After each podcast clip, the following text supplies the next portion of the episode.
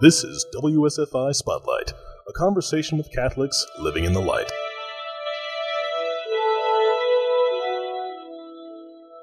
Well, hello and welcome to this episode of WSFI Spotlight. I'm your host, Angela Tomlinson, and our guest today is Lucia Mauro. Before telling stories through film, Lucia Mauro of Chicago was a longtime theater dance critic, arts journalist, author, radio commentator, educator, and photographer. Her short film, In My Brother's Shoes, centers on a man who honors his fallen Marine Corps brother by taking a pilgrimage to Rome in his siblings' combat boots. It was awarded Best Short Film at the 2015 Vatican Film Festival in Rome. It was also featured in the 2015 International Cannes Film Festival Short Film Corner. Lucia is the writer director of the 2016 feature One Year Later, about an American woman who takes a cathartic trip to the Italian Alps one year after completing cancer treatment. It's screened at Montreal's Views of the World Film and Music Festival, where it was nominated for Best Original Score and is shown throughout the medical community for cancer support. Francis Xavier Cabrini, the People's Saint, her poetic documentary honoring the patron saint of immigrants tours across North America and Europe and was on an official selection of the Catholic Film Festival in Seoul, South Korea. Her work explores the idea of healing, resilience, and human connection. All of Lucia's films are part of the nonprofit In My Brother's Shoes, Inc., that she and her husband producer Joe Orlandino founded to assist with support for PTSD cancer research and humanitarian efforts. She is now in production for a documentary called I Have a Name in the collaboration with the Chicago Help Initiative, which addresses homelessness in Chicago. So welcome, Lucia. Thank you so much, Angela. It's a, really an honor to be here. Well, you've been a busy lady. Yes, I have. I felt like my life has led up to filmmaking. As, as you know, I was an arts journalist and, and you know writer and photographer and I felt that all those areas from interviewing directors and working with actors and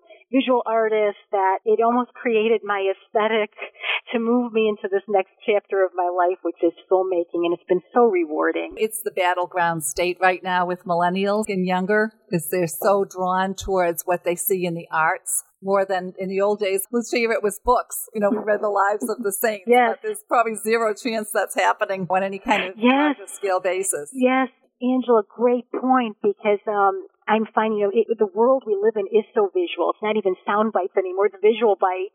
And I have the opportunity, you know, when I'm working, I'm the writer, director, my husband Joe's producer, but um, my crew tends to be younger people who have just graduated, say from film school. They're in their 20s, so they really understand the technology and all the equipment. So they're, they're so well versed and it's a beautiful compliment because we have, I'm not just, I'm not in my 20s.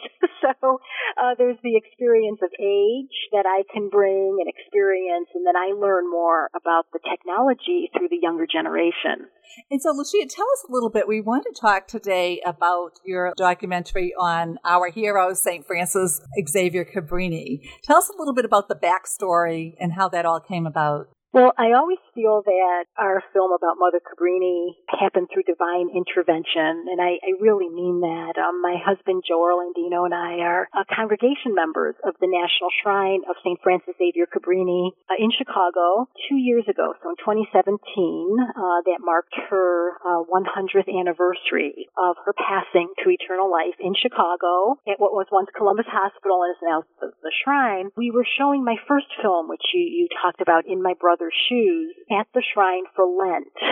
And after the showing, one of the volunteers from the Centenary Committee approached us and asked us if we'd like to be involved in the 100th anniversary activities. And Joe and I, since we are filmmakers, we thought, well, wouldn't that be wonderful? Maybe we could create some type of film or a video. We weren't sure yet. It, was as if this, this idea hit us right there when we were at the shrine. Uh, the, the desire to do this, it just got stronger. There was this great sense of urgency. And we went ahead and we said, you know what? Let's make a film uh, documenting what shaped Mother Cabrini, what led to her founding so many institutions, how does her message live today? You know, she is the patron saint of immigrants. From there, it just it took off as we started to raise the money. You know, we are independent filmmakers. We discovered just how many people are dedicated to Mother Cabrini were so happy that we were making this film and wanted to get involved. And uh, we went into production in June of 2017. We premiered the film in November of 2017, which Whoa. was still Mother Cabrini's centenary year. So we, I don't think we could have made a film in such record-breaking time if Mother Cabrini weren't somehow involved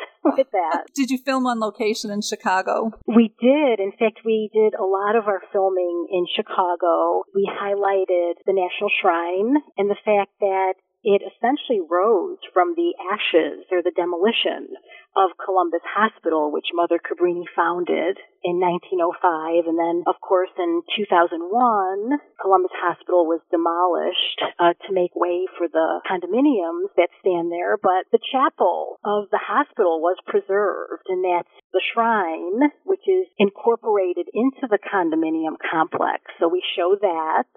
And then uh, we also were able to film on the near west side at Our Lady of Pompeii Church, since Mother Cabrini did minister to the Italian immigrants in Chicago and founded what became Mother Cabrini Memorial Hospital. And then um, the other area would be what was formerly Assumption School in River North, and Assumption Church is there as well, which Mother Cabrini came to Chicago in 1899 at the invitation of the Servite Friars to found Assumption School. So we, we wanted to show the places where Mother Cabrini lived and worked in Chicago go. And then, of course, we also filmed in her birth home of, um, in Lombardy, Italy. So she came over. How old was she when she came to the United States? Um, Mother Cabrini was born in 1850, and she came in, in 1889. So that would make her not quite 4, 39 when she first came to the United States, and she started in New York. Uh, you know, her her original mission was to travel to China. Since she was a child, she wanted to be a missionary in China, but when she met with Pope Leo XIII, he encouraged her to go west to minister to the Italian immigrants and she spoke their language. He felt she had the strength and determination to found schools, to found hospitals, orphanages, and it was a, a big change of plans for her. She ultimately embraced it and crossed the ocean, I think, about 30 times or established uh, institutions throughout the United States, South America, and Europe. And crossing the ocean in those days isn't like crossing the ocean in these days. Right. Oh, and the stories, you know, Mother Cabrini kept the most beautiful journals and she writes about those crossings. She, um, she actually had a lifelong fear of water because as a child she she fell in the water in you know just outside Milan in Sant'Angelo Lodigiano where she grew up. Um, there's this beautiful story about how she believed an angel saved her from drowning. She she then, despite that, you know, her she also was of quite fragile health. She had issues with her lungs and breathing, and but she managed with her quiet determination to persevere. And so she just forged ahead and said, "Okay, I have got to conquer this fear of water." And she conquered it so many times. And as you said, the crossings were not easy. Uh, and she was often crossing with her fellow sisters, and you could imagine the level of just discomfort and seasickness. You know, Angela, there's this wonderful story. You know, when she first came to New York, there was a miscommunication that uh, somehow her services were no longer needed, but she had already set sail and arrived in New York. Bishop Corrigan, who was, he had been for Mother Cabrini, suddenly, like he he met her, you know, when the boat arrived, said, "You know, I'm sorry, but you're going to have to turn right back around because there must have been some uh, misinterpretation. We really don't need you to help us here anymore." And she said, "Uh, uh no way. the Holy See sent me here, and this is where I stay." She was from she and her sisters marched over to a boarding house with I think no heat in the middle of winter, but they stayed put and they found a place for Mother Cabrini to work and to assist with the orphans there. And that that was her. You, know, you can imagine you've just spent a couple of weeks crossing the ocean. You don't exactly want to turn around. How did she get from New York to Chicago? Oh well, so New York. You know, she also founded a Columbus Hospital in New York, and oh, she just did so much. And and you know, her institutions were primarily schools, orphanages, hospitals, novitiates, and it would have been that the word got around how successful she was. And it was the Servite friars in Chicago had contacted Mother Cabrini to to come to the city and to assist with the the brand new uh, Assumption school. So she taught there and and uh, also prayed at Assumption Catholic Church, which is in the River North area. From there, you know, she she established a lot of uh, professional relationships. She saw the need for health care again among the earlier immigrants. Uh, wanted to create medical facilities for immigrants, for people who were in need, but medical care that was of the highest caliber. She she believed that there should be that sense of equality, and and she was met with resistance early on, but um, she did, of course, found Columbus Hospital in Lincoln Park. A lot of the money that she was able to raise, she was a great fundraiser, and through her resources there, she was able to then open up a second hospital that was free for immigrants. And this would have been early 20th century, you know, between 1905 and 1911. So she was able to get philanthropic support and was always interested in hiring the best physicians. Ladies and gentlemen, if you're just tuning in, you're listening to the voice of Lucia Mauro talking about Mother Cabrini. Lucia just completed a film, which is, I guess you showed it here in, in the Chicagoland area, and that's how we heard about you. It's Francis Xavier Cabrini, the People's Saint. Francis Xavier Cabrini, the People's Saint. My mother in law was born in 1891 and she recalled once a story of how, as a young girl, they would see Mother Cabrini down. Uh, my mother in law lived on Deming Place in Chicago, so it must have been near Columbus Hospital. So if Mother Cabrini came in 1899, that would mean that my mother in law would have been eight or nine or ten. The young girls used to run up and kiss her hand, Mother Cabrini's hand, when she would come out onto the sidewalk. That is such a, a beautiful story. In fact, it, it really touches my heart um, because my husband Joe and I live right around the corner from Deming Place, and that's where now the Missionary Sisters of the Sacred Heart, which Mother Cabrini founded, that's yes. their convent, and it's across yes. from the National Shrine. Yes. And Mother Cabrini loved children. In fact, when she passed away in December 22nd, 1917, she was preparing uh, candy for the children and for the orphans.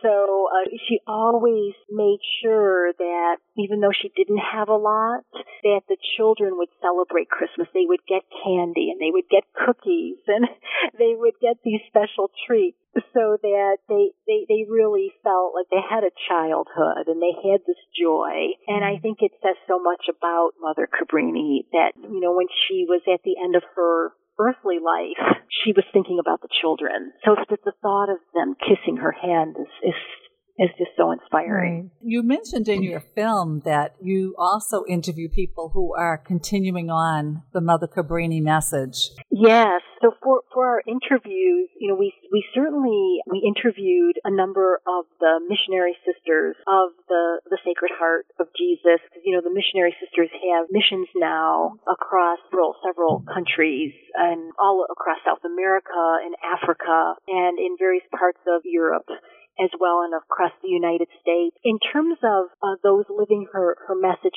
today, we also spoke with, there are several new immigrant communities, in fact, right in Chicago. And uh, one of the parishes is St. Ita Catholic Church, which in a way serves as a microcosm of the world. Father Bob Cook is the pastor there, and they have their Knights of Columbus group which is called the Mother Cabrini Council. That particular uh, Knights of Columbus group consists of individuals from very, many different countries, primarily Nigeria. That's a, an area where the Nigerian immigrants are assisting in a lot of charitable work. And within that parish, there's the Burmese community, and many of those individuals are refugees who find a safe, nurturing environment at the parish and Their masses are in the Burmese language. They're immigrants from all different parts of Central America, South America, Mexico, who have programs for just many, many things, child care and, and housing and in job opportunities. Their youth ministry is very active. So, so those are some of the examples I wanted to show that there are those living, living Mother Cabrini's compassionate message today. So the fourth part of the film is actually called Mother Cabrini Today. And I, I just want to show that her message is forever relevant no matter what time period. I just pray we really need Mother Cabrinis in the world today between the healthcare situation, the education situation. It's almost like we need to have her rise from the ashes, Lucia, and, and inspire young little Mother Cabrini. Oh, Angela, I, you know, wait, you have echoed my words. I believe that if, you know, 100 years after her passing, that she's been resurrected.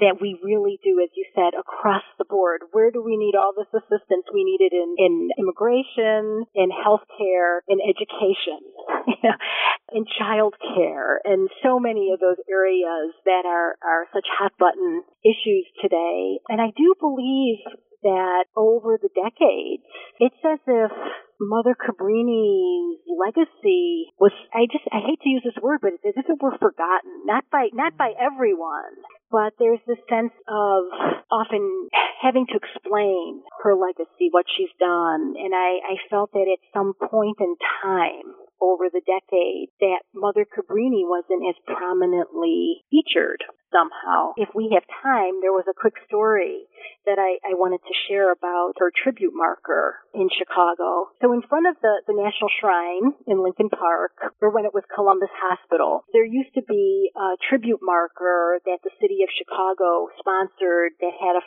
picture of Mother Cabrini and her bio. And you'll see these throughout the city of prominent Chicagoans, people who lived in Chicago. Once Columbus Hospital was demolished almost 20 years ago, this tribute marker disappeared, never to be seen again. And so my husband Joe was on a on a mission, and he said, "You know what? Now that we have our film, there's the shrine. I have to find out about that tribute marker." And he tracked down. He went to the city of Chicago. He, he actually tracked down the original graphic designer of these tribute markers. Well, they couldn't find the Mother Cabrini one. The fear was that it may have been thrown out, which is the most horrifying thought in the world. But we we do. We think it was thrown in dumpster. So what we did, we were able to get the alderman behind the, the original graphic designer. We updated it and he printed another one and we got it all laminated and beautiful picture of Mother Cabrini. And so last year when we showed our film at the National Shrine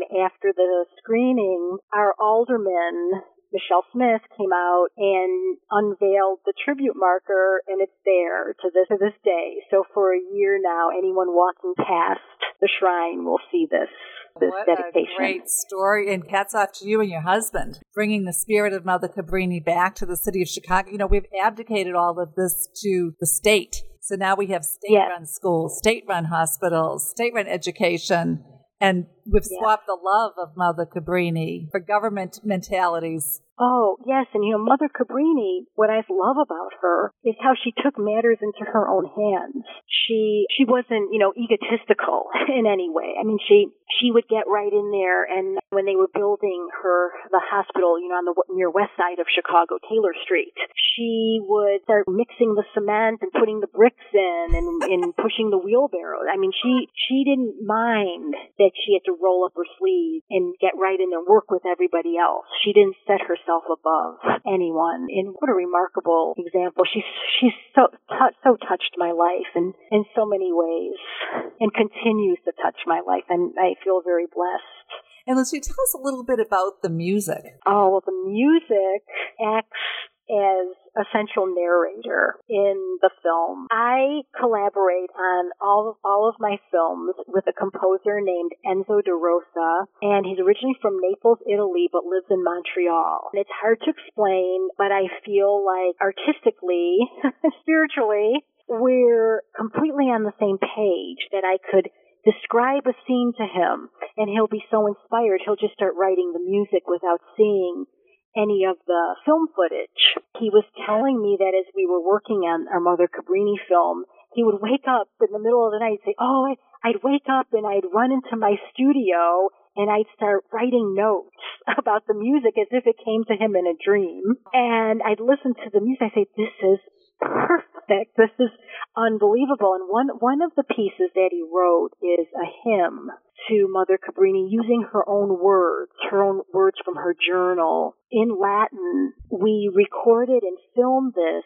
in Rome. Uh, there's a, a, a choir in Rome who performed it in a very small church, not this, you know, not an extravagant, not an extravagant church, but church called Saint Alessio, which is part of a school for the blind in Rome. And I thought, well, that's very interesting that we're in this small church and there's this wonderful choir and they're singing this hymn that Enzo wrote using Mother Cabrini's words, and we thought that's where we had to film it. It, it, it made sense because Mother Cabrini would have, I think, liked to be in that environment. It is so interesting with your name being Lucia that you were having this in a school for the blind, you know, St. Lucy with the patron saint of eyes. And in fact, Angela, I just thought of that. You, you just made me think of that now. I honestly, I hadn't thought about that until we're having this conversation.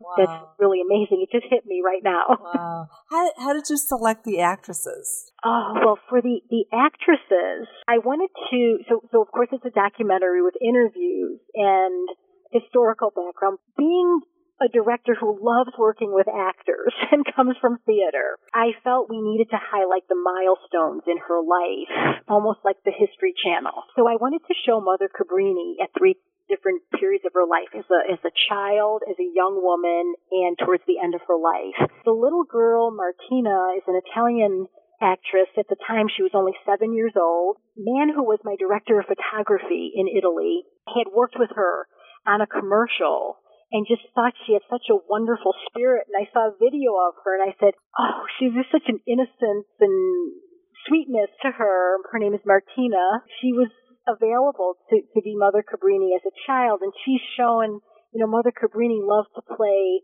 with paper boats, and she'd fill them with flowers, including violets, and send them down a stream. And she pretended that those were missionary sisters wow. on their way to China. So that's the film opens really with the little girl sending these paper boats, and the paper boats morph into uh, a larger ship that Mother Cabrini would have crossed and the the ocean. And so, you know, so little Martina's that part, and then a little girl realizing her dreams, and and Miriam Giudice, another Italian actress, is Mother Cabrini as a young woman. What I loved about Miriam, which we had found her through, it's a casting uh, website. I, I, I actually work with a lot of Italian actors, but Miriam, I went through this casting site, and when I saw her picture, I thought that her eyes were so expressive and that she'd be perfect and we got in touch with her.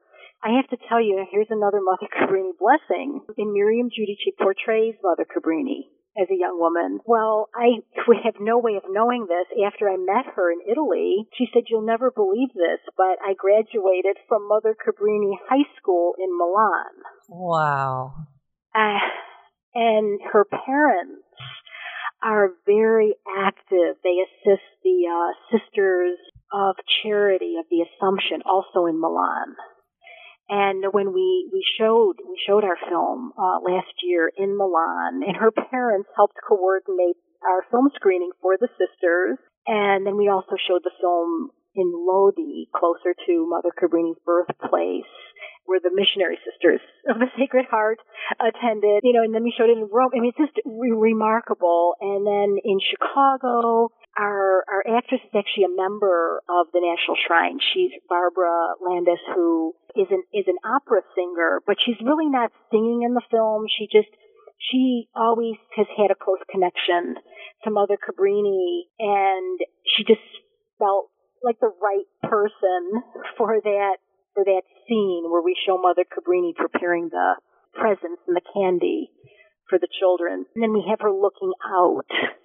Uh, from a building that's in Lincoln Park, which Mother Mother Cabrini passed to eternal life at Columbus Hospital in Lincoln Park. So what we have her looking at is the Lincoln Park Conservatory, and that was referencing Mother Cabrini being in Lincoln Park, Mm. and in, in the conservatory would have been there when when Mother Cabrini lived in Chicago. So there there's a lot of there's so much symbolism throughout the film. And you know, I have to tell you, just meeting you, even though it's been over the internet, Lucia, you've brought so many blessings to me personally. Because last Oh. night, we, oh. yes, last night we had we were in the studio here talking, and one of the women who's in the studio now, Patricia Berktold, I was saying how my grandmother loved Mother Cabrini, and we've always loved her. And Patricia said, "Well, I have a statue of Mother Cabrini," and she got it at the shrine, right, Patricia? Mhm. And so now I'm looking at Mother Cabrini, and she has flowers all around her. And then Patricia gave me a relic of Mother Cabrini, and I have it around my neck. So in one Oh. fell swoop, Mother Cabrini got right to work here at WSFI Catholic Radio. I got a relic. We have a statue. And Patricia, you had a you had a comment or a question that you wanted to make.